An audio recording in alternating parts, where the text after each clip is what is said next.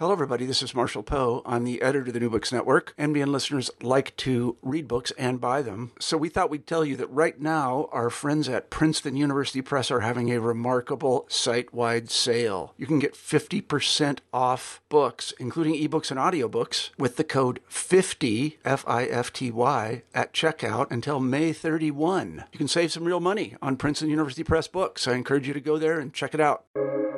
Welcome to the New Books Network.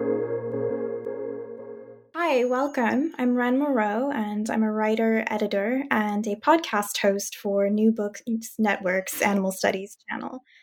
My guest is Teya Brooks Pribac, who is an, the author of Enter the Animal, a cross species perspectives um, look at, sorry, cross species perspectives on grief and spirituality, which was published this year by Sydney University Press. Uh, she's an independent researcher in animal studies with a particular interest in cross species grief as well as spirituality as a bodily focused, non denominational engagement. Teya lives in the rural Blue Mountains region of New South Wales, Australia, and her work draws on scientific research as well as field and personal experience with non human animals. So, welcome, Teya. Thank you, Ren. Um, thank you for the invitation. It's a pleasure to be here. Great. Yeah. I wonder, um, could you start by telling us a bit about yourself, your research background, and what led you to write this book? Oh, okay. that's a bit of a long story, but uh, so I am that's in the okay, Blue. That's great. I am in the Blue Mountains at the moment, um, and it's um, it's been raining all week. So I live with sheep here and some other animals, and everyone's been pretty depressed, but uh, we're coping. Um, so I um, live here now, but I was actually born and uh, grew up in in, coast, in the coastal region of uh, Slovenia, near the border with Italy and Croatia. And um, as a child, I spent quite a bit of time with a dog called Bobby, but I didn't actually have much contact with um, other animals. Um, later in high school, a friend of mine was a vegetarian, and that was um, my first encounter with sort of someone that was thinking in that direction. So I ended up being, um, you know, at various times a vegetarian myself, and then a pescatarian, and a flexitarian. Most of the time, I was a flexitarian. Until later, um, when I moved here, um, I met my husband. Um, so we moved here because he had a, you know, I was just out of uni, and he had a permanent job here, so it made sense, even though we do we do go back every year. Um, and um, I got a bit more involved in this um, uh, um, animal sort of advocacy movement, animal rights and advocacy. And um, I kind of, I was reading a blog online, I can't even remember the author, and this person was saying to me, "You're personally responsible for what's going on, you know, out there um, in factory farming, and you know, generally speaking, in farming and in in in in that industry um, that uh, sort of uses and abuses a lot of the time animals. And uh, it was the first time that someone actually said it so outright. and I thought, yeah, that's true. And so I turned vegan kind of overnight. And um, and then I was really excited. You know, I wanted like every new vegan I think is goes out, you know, to people, wants to tell them, and together we're gonna you know, change this terrible thing that's going on out there. But then I realized that no one actually wanted to hear about this.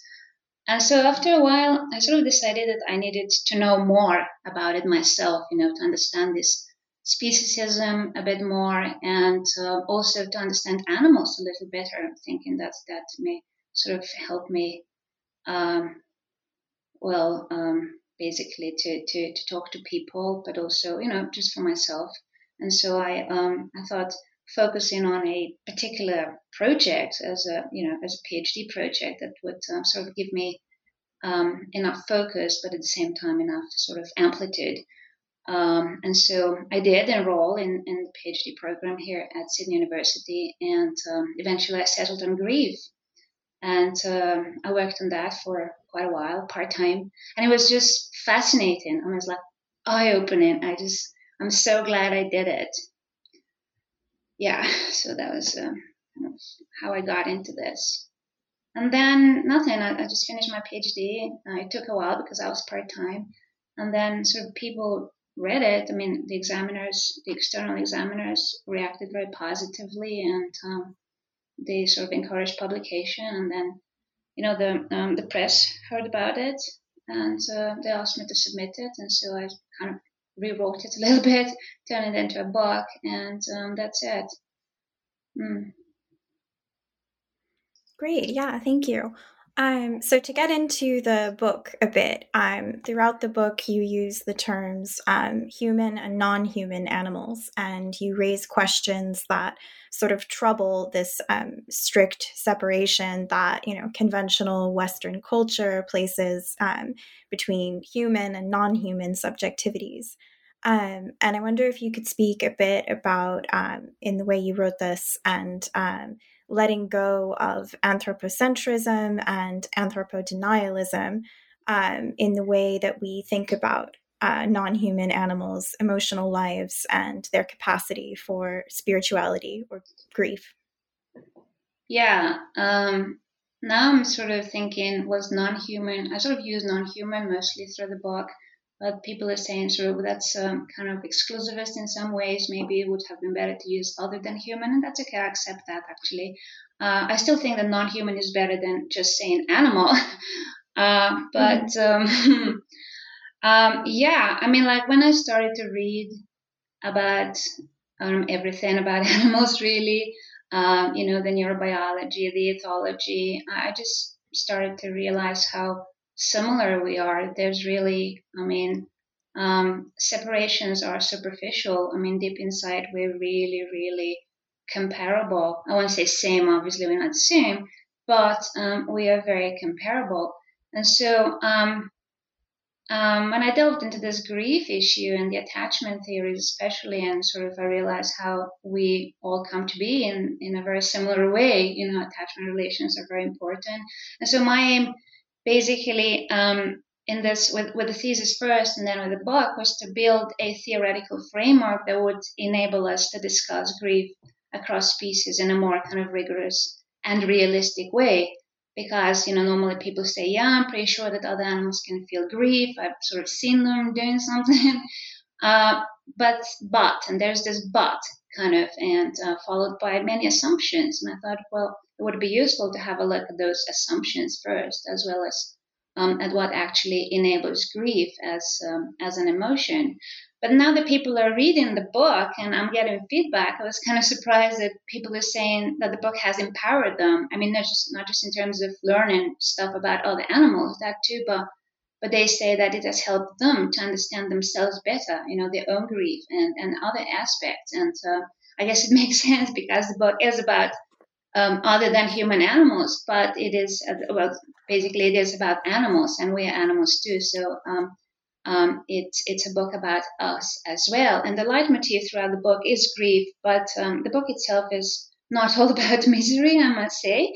Um, I actually see it more as a celebration of life and you know our shared capacities for love and, and joy and relationships, uh, but of course also pain because basically we share capacities for physical and psychological resilience um, as well as vulnerability with um, other animals. And so the book presents a more, let's say, integrative view of other than human animals, of uh, their subjectivity and you know our subjectivity.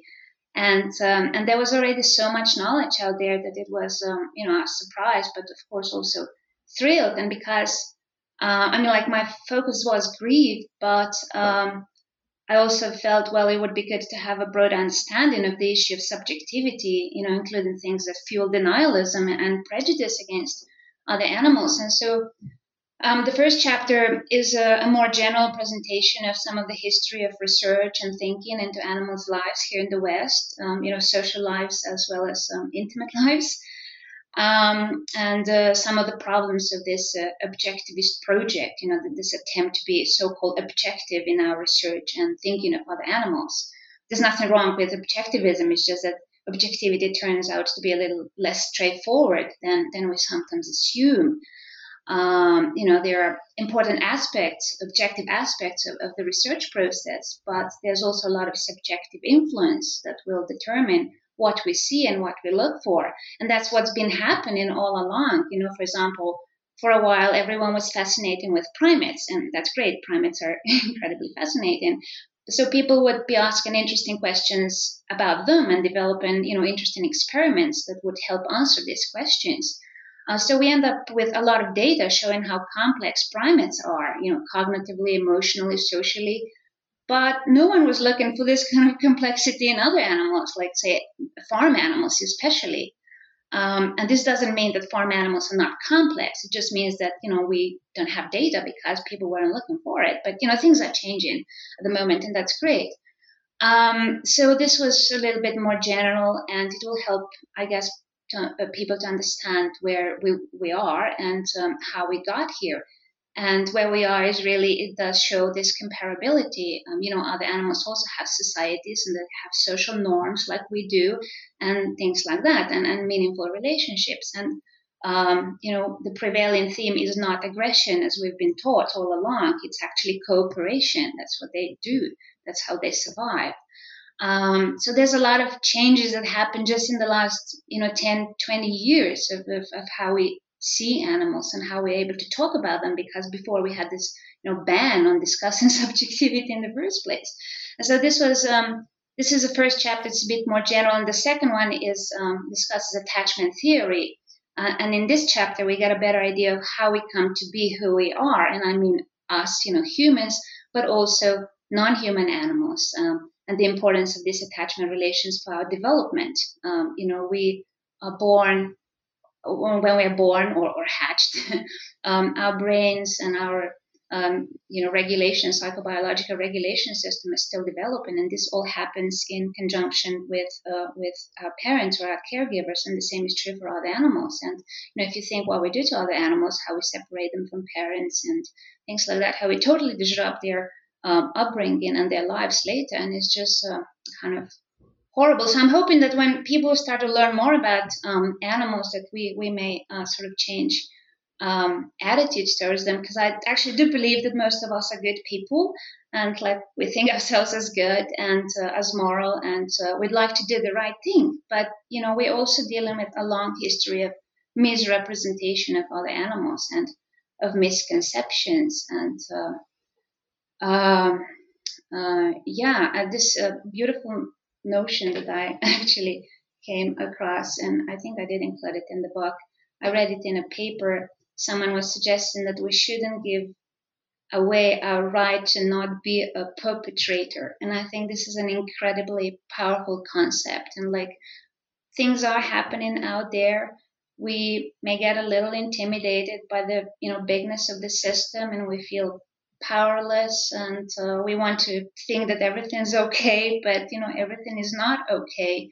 And we are not powerless because um, the choices we make are actually impacting um, impacting you know their lives other animals lives as well as other humans lives. There's a lot of human abuse too in the in the anim- in animal agribusiness.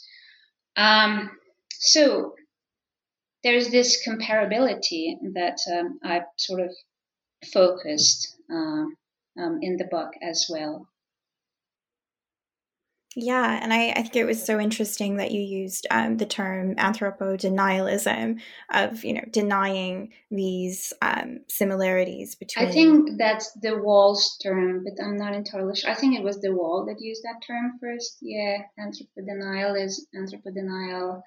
Uh, yes, basically that's what we were doing and uh, just how interesting it is as well that kind of where we um, do sort of single out certain species like primates and you mentioned yeah. and this idea of primate chauvinism this you know that they're closer to us evolutionarily speaking so they must of course have you know more sophisticated um, emotional lives and um, then when you kind of start to trouble that and look at other species a lot of things a lot of um, yeah. social systems just start yeah. to kind of fall apart.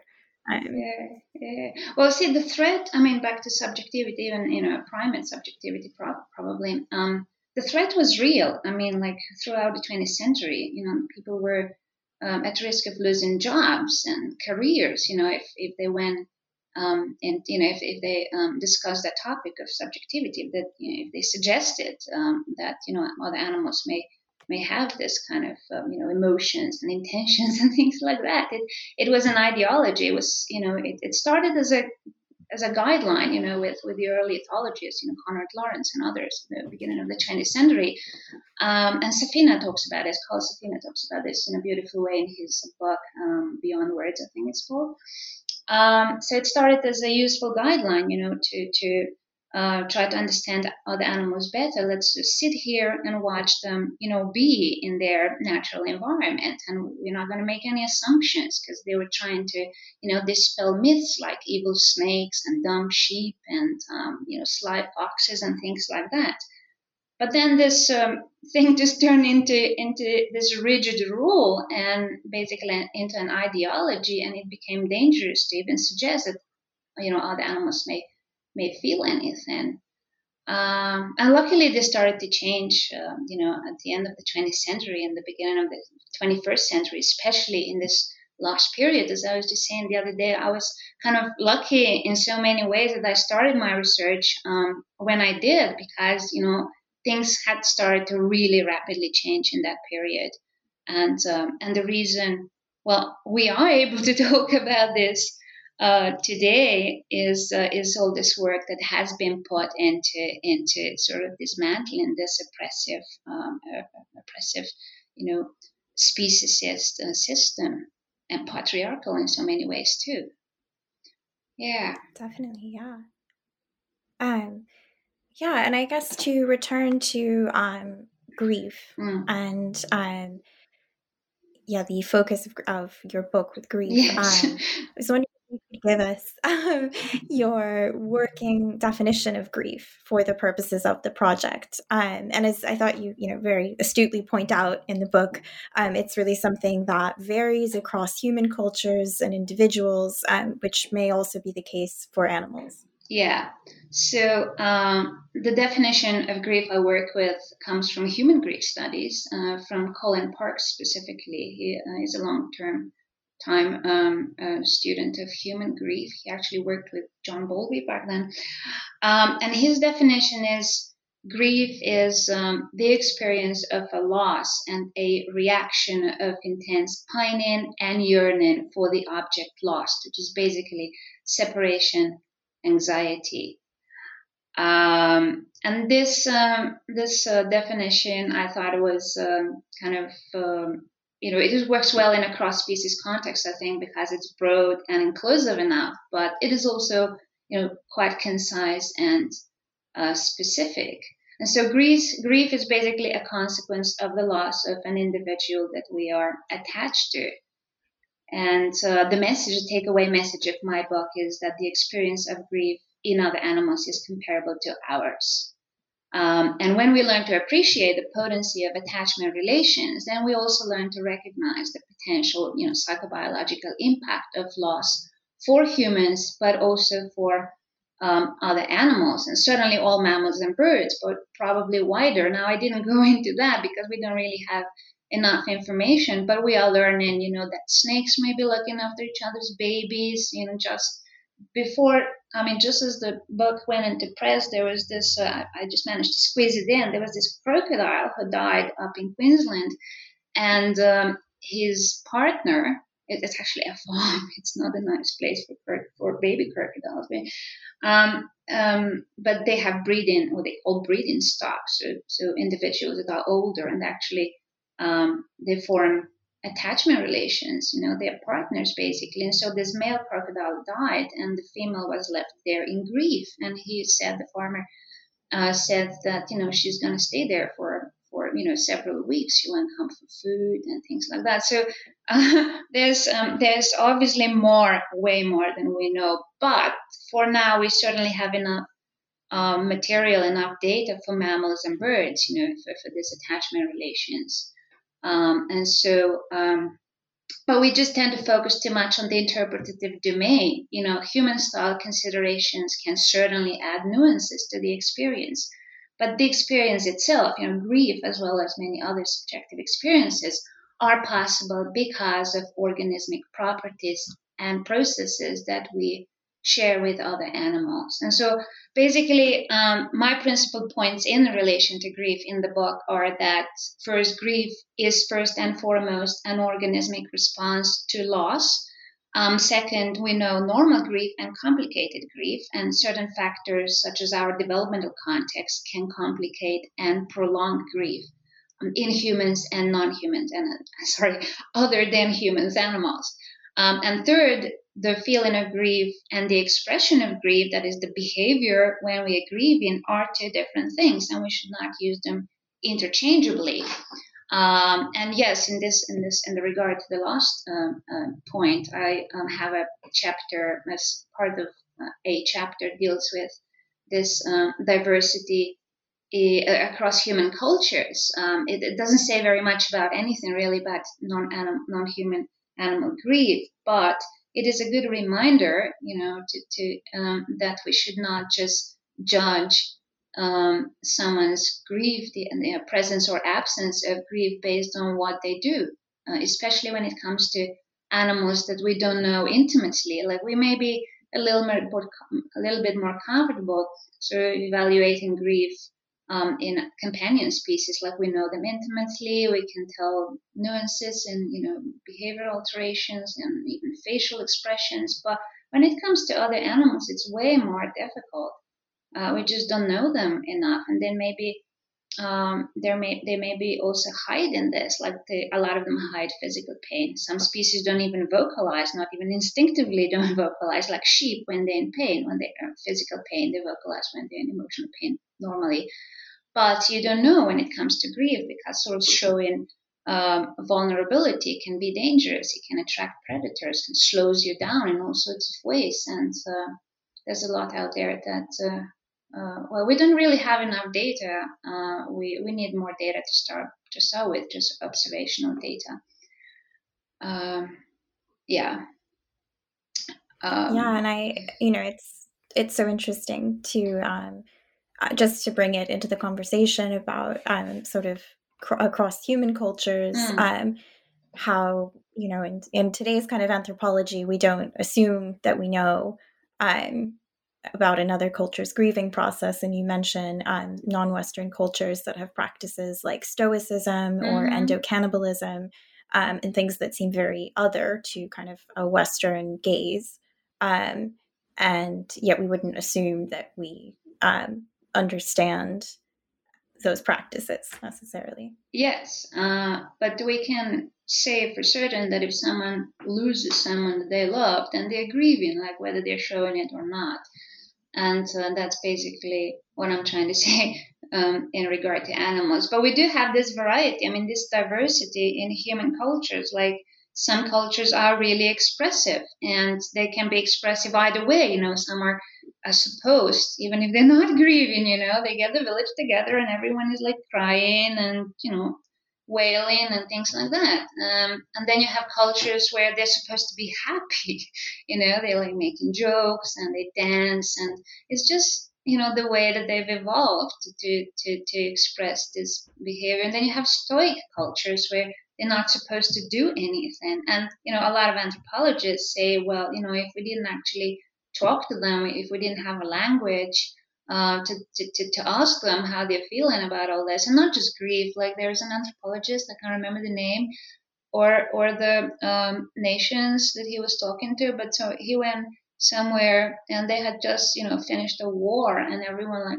looked cheerful and and kind of relaxed and just doing their own things and and uh, he was surprised that um, you know how unaffected they seemed. But of course they were not unaffected. It's just like it was a coping mechanism.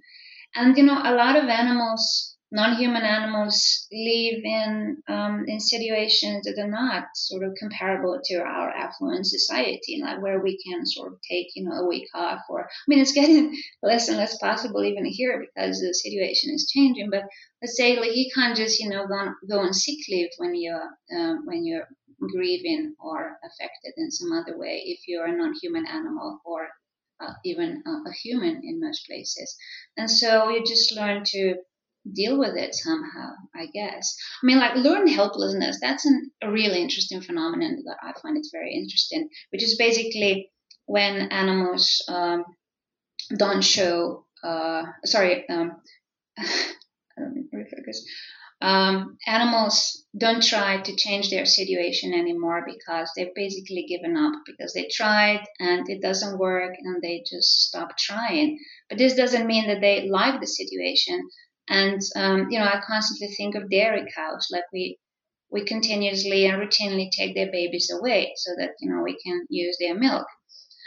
Um, and um, in a lot of cases, the mother is not going to try to protect the baby, and I think that's weird. and a lot of people go, "Well, she doesn't care about the baby."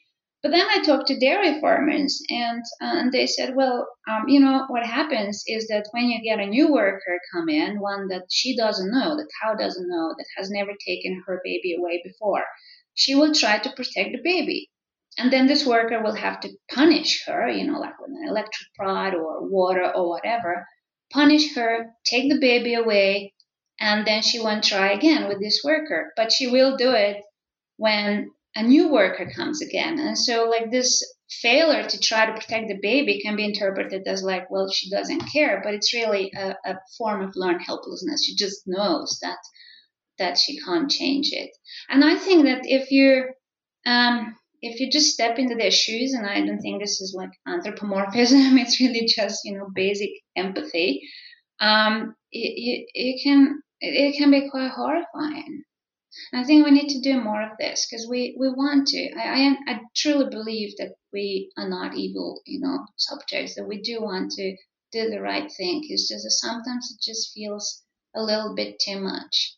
And so, um, you know, when someone comes and tells us that, um, you know, well, this product that we like, you know, involves cruelty of some kind, you know, human cruelty, as in like, you know, human slavery or, you know, animal cruelty, whatever, we just don't want to know because life is complicated and we can't monitor everything. We have to trust the system to a certain extent. You just, you know, you have to. And uh, you didn't have a choice. And, um, and then, and then it kind of it makes you uncomfortable and you have to look for other products and things like that. But um, but that's what you know that's what we do. Like we trust the system to a certain extent and you remain remain alert and informed and uh, you know um, open to to to new things and to try to do better.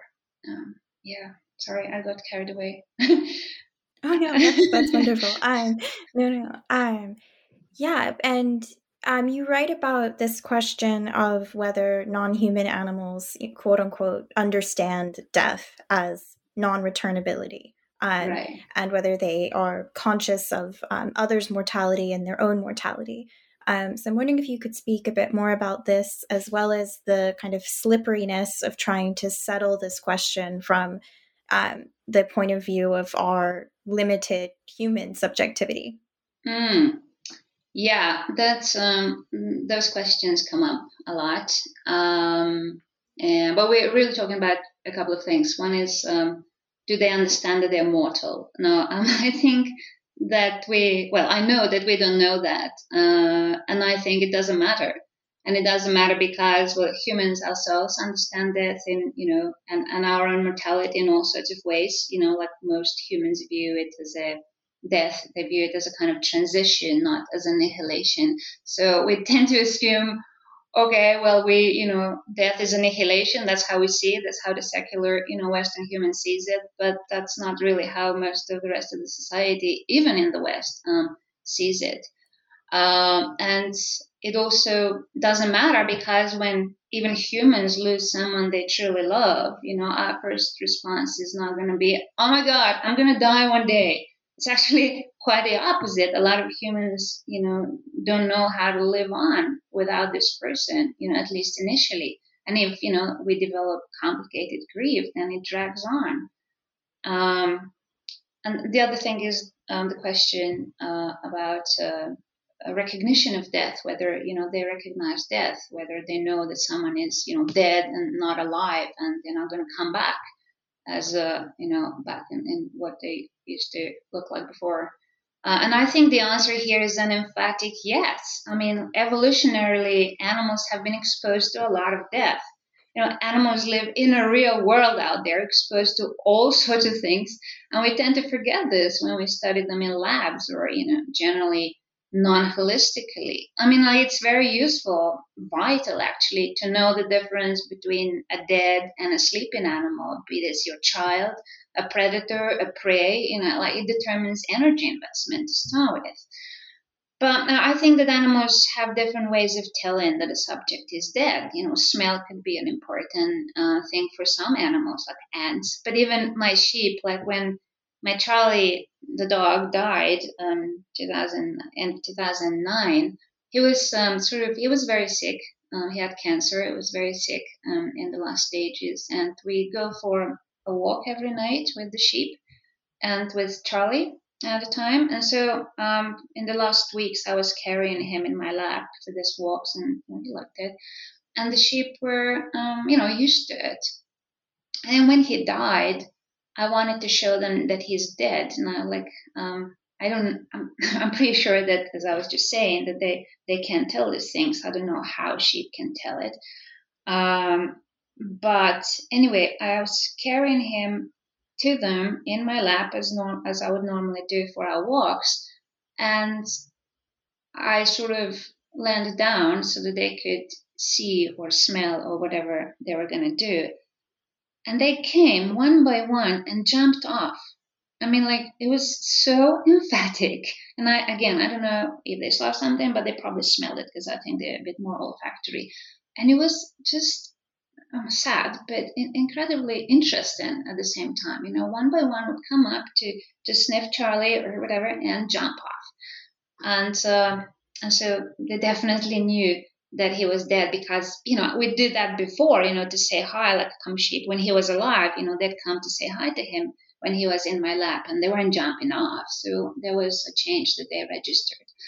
So humans we are more visually oriented of course and for, for most of our history we look for signs like immobility you know stiffening of the body color changes maggots and things like that. Um, the current hospital criteria for death is irreversible cessation of circulation and respiration or irreversible brain function.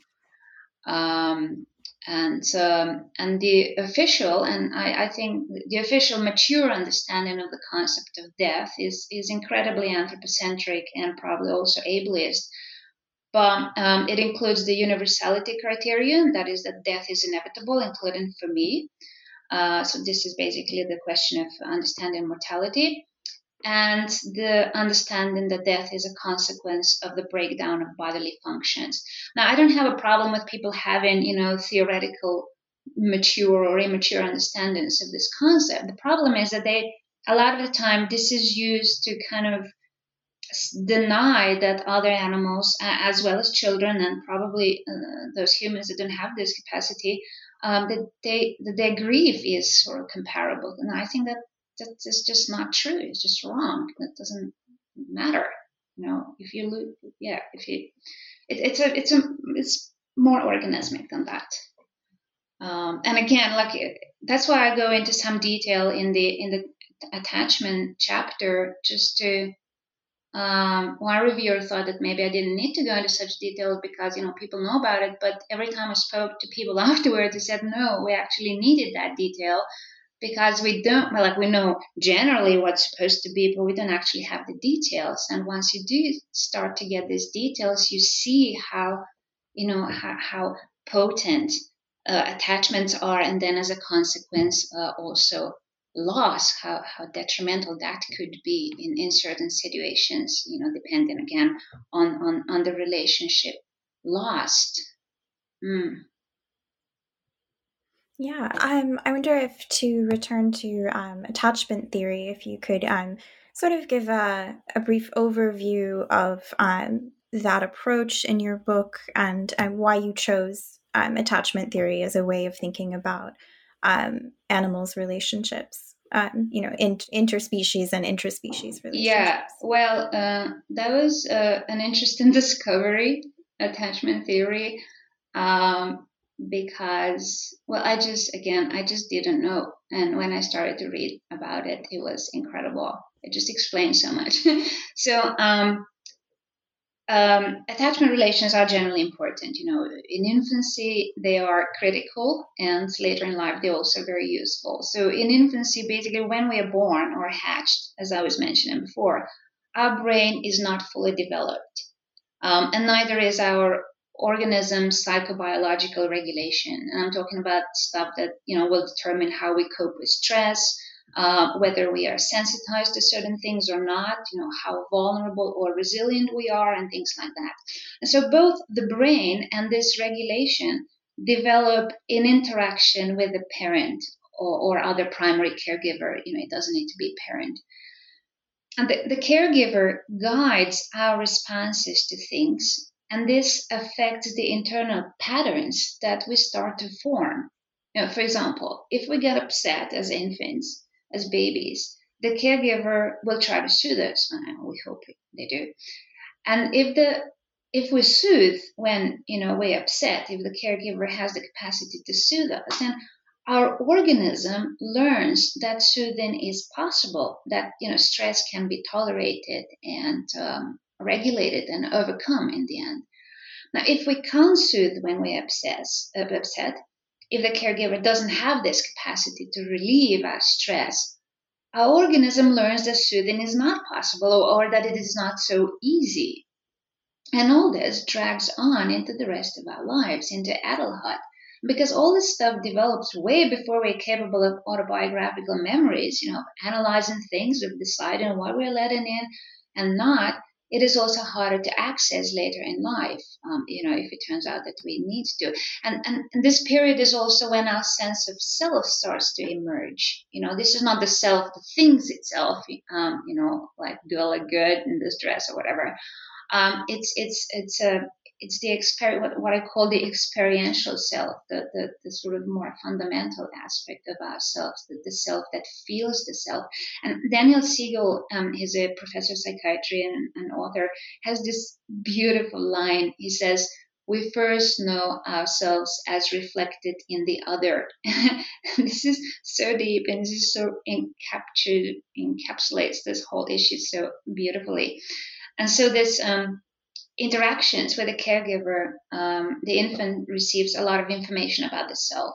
Uh, and again, I'm talking about the implicit self, um, not the explicit. And then we build this into how we end up feeling about ourselves. And what I mean is like, um, you know, as adults, then it will um, will it basically answers questions like, "Am I a lovable person or not? Uh, you know, am I the kind of person that uh, is likely to receive help from others or not?" Uh, and this is all kind of linked to this early experience with with um, the caregivers, and that is um, actually quite scary in so many ways. But it also provides, you know, a base for resilience as well.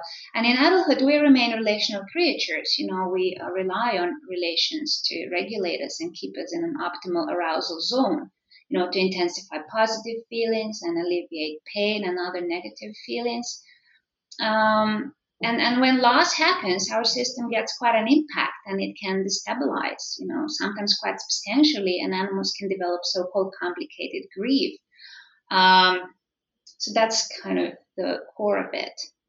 Uh, and complicated grief, I believe, is a reality for non human animals. Uh, because of, I don't know if we want to go into that. I'll, I'll let you ask another question before I drag on too much about this.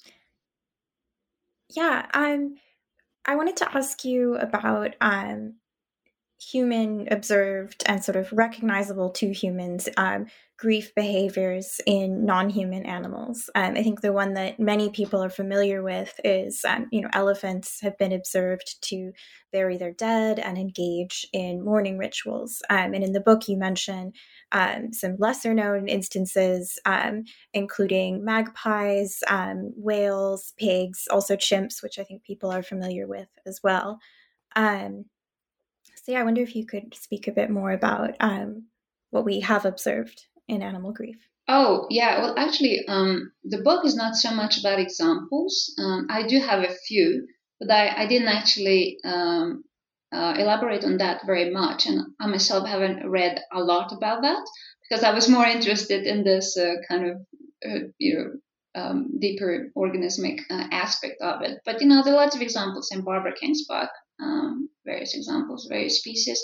So um, certainly there are uh, things that we recognize as uh, grief because, well, the behavior is kind of perhaps more similar to what we do, like with elephants burying or doing something with the body.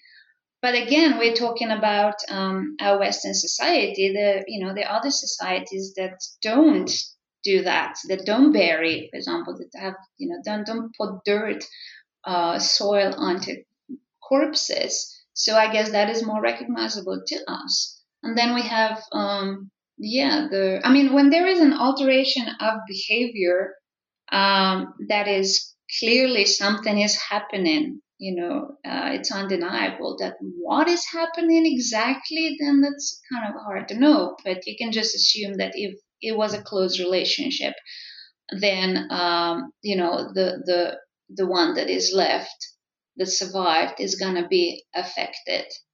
And uh, is sorry, um, I was about to go back into complicated grief, uh, but um, yeah. So if there is a behavioral alteration of of, of any kind, really, uh, we can assume that something is going on. But what I'm trying to say is that um, a lot of animals may not do that, may not show it.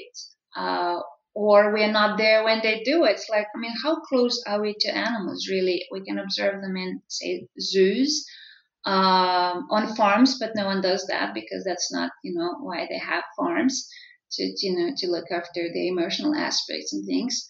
And companion animals, and the rest is pretty much and okay. Like elephants are big creatures, and you know, if they do something in the wild, someone's gonna notice it probably if they're around.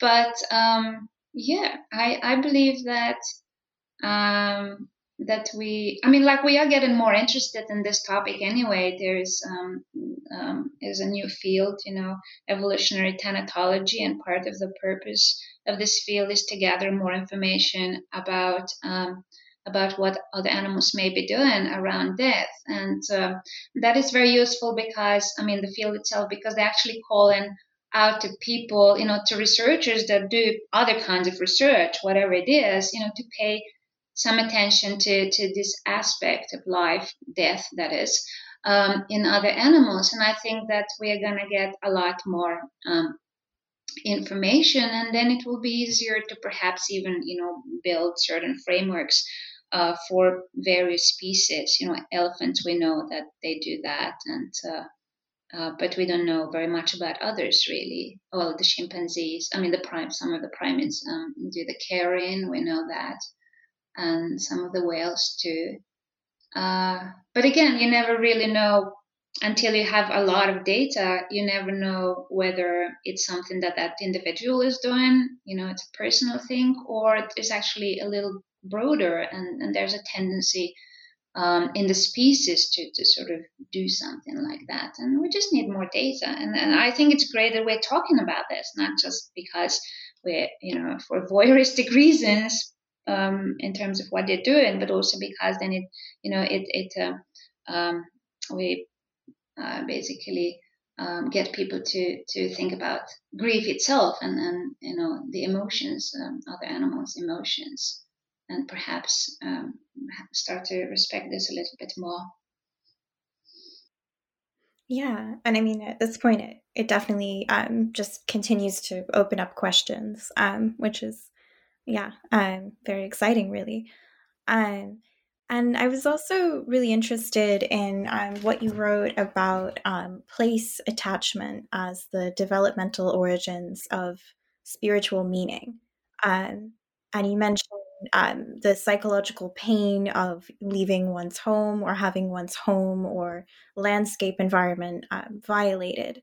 And uh, later on, as well, you write very eloquently about um, humans' capacity to feel grief for um, subjects we do not know, such as the billions of non human animals suffering and dying in the Anthropocene, um, to quote the book. And you include in that discussion um, the grief and trauma experienced by activists and the very marginalized people um, working in slaughterhouses. Um, and yeah, I'm um, to kind of talk about place attachment, as well as this sort of psychological grief um, for the other.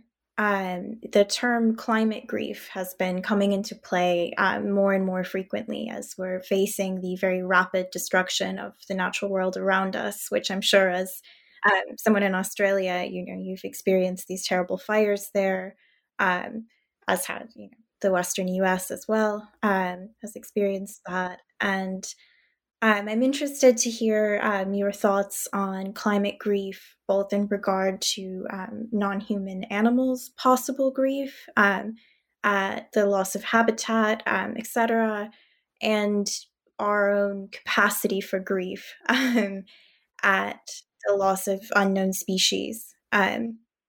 and yeah, if you could speak about that a bit.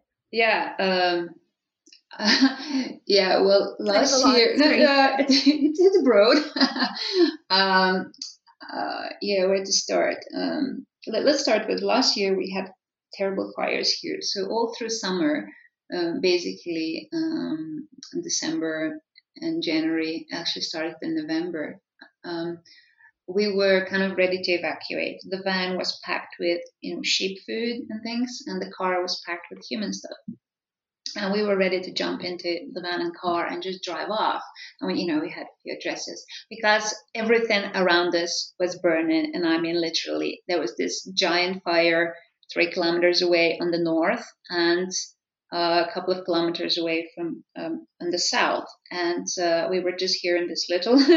so yes, we did experience that, and the entire thing was just like soil. There was no nothing green around us. It was either burned down or just plain soil, and it was a complete devastation. And then a month later, we had floods, and so the entire area was basically we have a swamp down at the bottom of the property, and um, it was basically turned into this big lake. And it was quite dramatic. And then COVID started, so um, it's been an interesting year. But it's um, it's really um, I think it's hard to really imagine, even uh, to imagine the devastation that actually happened out there and all these animals that lost their homes, including human animals. Like there's still a lot of humans here that you know are living in tents and things because they haven't been able to rebuild um, their homes yet. Um, and I think that that's I, am not even sure that we're capable of doing that, of imagining, let alone of um, of uh, feeling with those animals, because it would just be too devastating. I think we do have limits of tolerance, and it's a good thing because we could just get absorbed. Not, I mean, I don't mean absorbed. I actually, mean burn out entirely if we were able to feel all that pain. We can get close, but I think it would just be too devastating. But we certainly can um, feel with animals that we don't know. Uh, there is uh, so this, this, last chapter in the book talks about you know grieving for unknown animals, um, and that is basically it. It is based in a way on uh, what we call vicarious trauma and grief, and that is a kind of secondary um, grief and trauma. This is um, so you have this primary uh, victim of violence or you know of of um, having suffered a loss of some kind, and uh, say like your friend was affected by a loss or a mother cow that we talked about before, and so you're exposed to this grief of your friend or the cow, and you internalize this grief, and then you develop grief yourself and this uh, grief is very intense. It's comparable to the grief of the primary griever. Um, and so when, when we grieve with or for unknown animals, as I say in the book, we never grieve the unknown. We always grieve the known. Like we know these animals at some deep level and in some very profound way. Um, we know that they wanted to live, that they wanted to be happy, that they wanted to live in a safe place and have, you know, enough food and enough friends and be free of pain, psychological and, and physical, and that we, they are completely comparable to us in all these um, important fundamental ways. And then they they suffered when you know um, they lost their homes, when they burned alive, when you know they they lost their friends, and when there was nothing around, there was no food anywhere. The water, even if it was around, there wasn't much, but it was contaminated with ash. There's still a, a tank, a water tank. One of our water tanks is, um, you know, the water in there is still completely brown. We have to do something about it.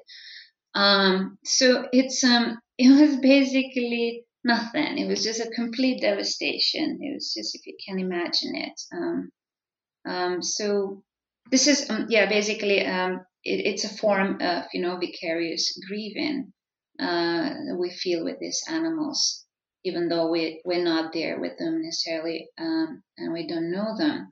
And this is a, a, real issue for people generally who work with victims of violence of any species, you know, human or others.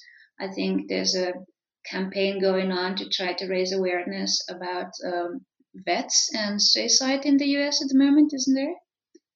And that's partly, there was something on social media about, you know, um, anyway, um, suicide and, and other forms of uh, sort of uh, dealing with, if you want, vicarious trauma and grief are very common in um, veterinarians and you know animal control workers, uh, human doctors and lawyers, even who are you know dealing with um, victims of violence and you know pro bono things.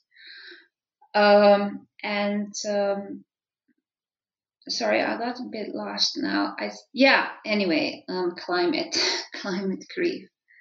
Um, yeah, it's just it's. I guess it's a new reality that we have to deal with. But um, I, just hope that we don't give up. You know, that we don't feel so powerless that we just you know stop doing things. It's um, we really have to be constructive. We have to focus on what we can do and just do it and start there. Um, otherwise, we just get consumed. Yeah. Yes. And yeah, I think you really beautifully um, kind of point out that there are these um, traps we can fall into of sort of viewing nature in this very voyeuristic, consumptive way as um, something to escape to or something that's pure. Um, and in a way, thinking about kind of grief and loss and devastation um, yeah not I just mean, this that. is like other types of pain you know like um, if you have physical pain that is not a bad thing. That's a good thing because it's a warning you know that something has to be done. And so grief and, and other types of emotional pain um, that we're experiencing it's not you know it's not there just to be there. It's it's um it's it it gives us the opportunity to address these issues that caused grief. Well, I mean, if someone dies, then you can't do very much. But you know, when it comes to climate grief and uh, similar sort of vaster uh, things, um, it's it's really just it's an opportunity.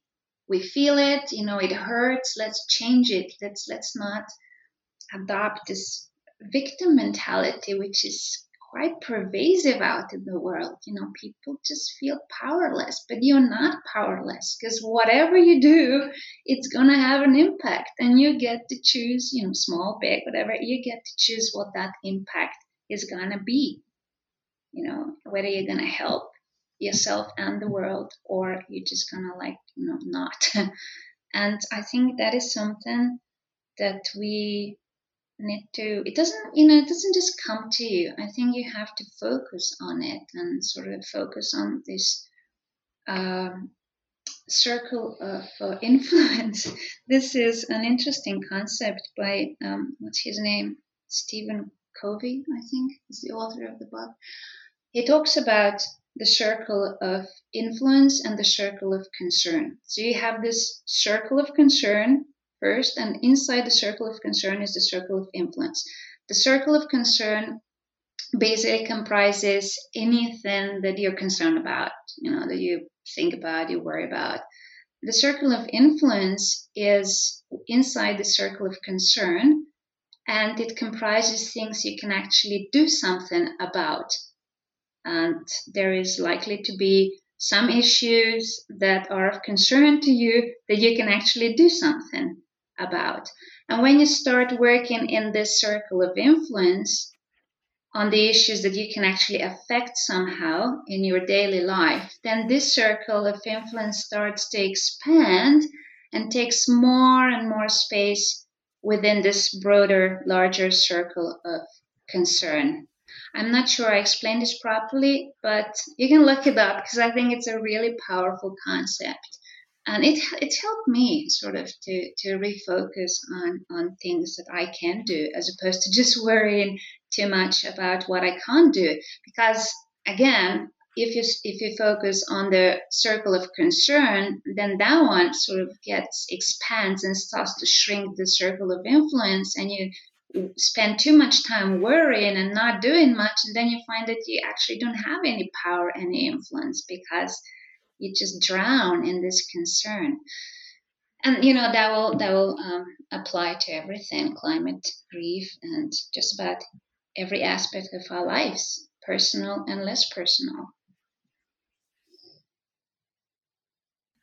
Um, I have one final question for you, which is um, a bit more general, but um, you know, we're living in this era where, you know, particularly in the West, um, animals are this huge part of our culture. Um, and at the same time, they're very systemically undervalued and abused.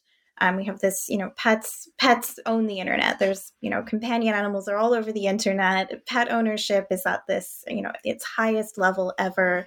Um, and in so many developed countries, people spend you know, truly astronomical sums of money on companion animals. Um, I don't know what the exact figure is for the U.S. Um, for spending on pets, but it's it's a huge market, um, and people will. Um, you know, uh, pay for things like therapy for animals, antidepressants for domestic animals. Um, and at the same time as all of this, we're living in this era where we have um, meat and animal product consumption um, really at an unprecedented scale. Um, and we're seeing animal slaughterhouses, factory farming at this level that, you know, even 50 years ago, nobody would have thought possible. Um, and I was wondering if you um, had any thoughts on kind of this cognitive dissonance um, where we we love animals so much, and at the same time, we're kind of increasingly um, killing and abusing other species. Yes, um, um, that is, yeah, very problematic. Um, I think a lot of people actually don't know what goes on out there. Um, I think that, um, as I was saying before, well, we've been, you know, we were a lot of it, well, at least here in the West, we we were brought up being taught that you know some animals are for food and other animals are pets and things like that. And um, and we also trust the system to sort of have measures in place to like we all agree that you know all animals suffer, uh, but we also trust the system to to have something there, you know, um, to protect these animals from what they call unnecessary pain, and the system doesn't. I mean, they have guidelines, but they're not mandatory. Um, you know, you can basically do anything you want to a farm animal, you can kill them whichever way you want, and that's that's um, part of the problem that again we don't talk about, and that is slaughterhouse workers, which I also kind of um, addressed briefly in the last chapter, and they're also victims of this, um, you know, greed for for cheap meat, and a lot of cheap meat. Um, someone has to kill the animals, obviously, if others want to eat it, and as it turns out um, people that do the killing, slaughterhouse workers, have um, um, incredible. It's it's it's basically it's um, it's um, taxing psychologically. It's it's you know physically dangerous work, but it's also very taxing psychologically. And um, it's just there's just no easy way to kill a sentient individual that doesn't want to die and um, and so this you know people end up using substances and um, and, and and this psychological toll extends out into their communities like it, it's becoming more and more evident that um, um communities where there are slaughterhouses there's more violence there you know domestic violence and other violence compared to you know other uh, so-called manufacturing industries. And um, so that's that's something that we don't talk about as well, but we should because like when we are buying meat, we are also supporting that, as well as of course uh, supporting animal abuse, and because of this. Um, problem like because we have actual you know people uh, killing the animals and these people normally unless there's something perhaps wrong with them um, um, would not normally choose this kind of job, but it's just something that they take because there's nothing else around. And um, and um, a lot of the abuse, I mean, the, the extra abuse, you know, killing itself is quite violent in itself, but a lot of the additional abuse that um, that we um, witness, not a lot because they tend not to show this, but you know, there's uh, more and more undercover investigations um, coming out um, uh, of, the, uh, of the abuse in slaughterhouses actually comes from workers' coping mechanism. They have to kind of uh, take, you know, strip the animal of any kind of uh, subjectivity, if you want, of any kind of worth to be able to kill them. And so to do that, they're gonna, you know, abuse them, directly abuse them and um, and this is just i mean this is you know our minds doing stuff just to be able to cope in that horrible place that the slaughterhouse is but you know on a more positive note i think there is a lot of i mean people are becoming or people with money perhaps maybe that's how you know things are going to change people with money are investing into alternative protein sources um, and the fake meat market is just boosting. I mean, I've been a vegan for over 15 years now, 16 years, and back then, I mean, I'm, I'm, actually completing a cookbook at the moment. Back then, we didn't have anything, uh, but now it's just like it's everywhere, and it's amazing because you know, like it's it's not cruel to animals and it, it, it's not so taxing for the environment because the meat industry is just like amazing such a polluter of everything and um, and uh, and it tastes the same. So um, we are we are changing.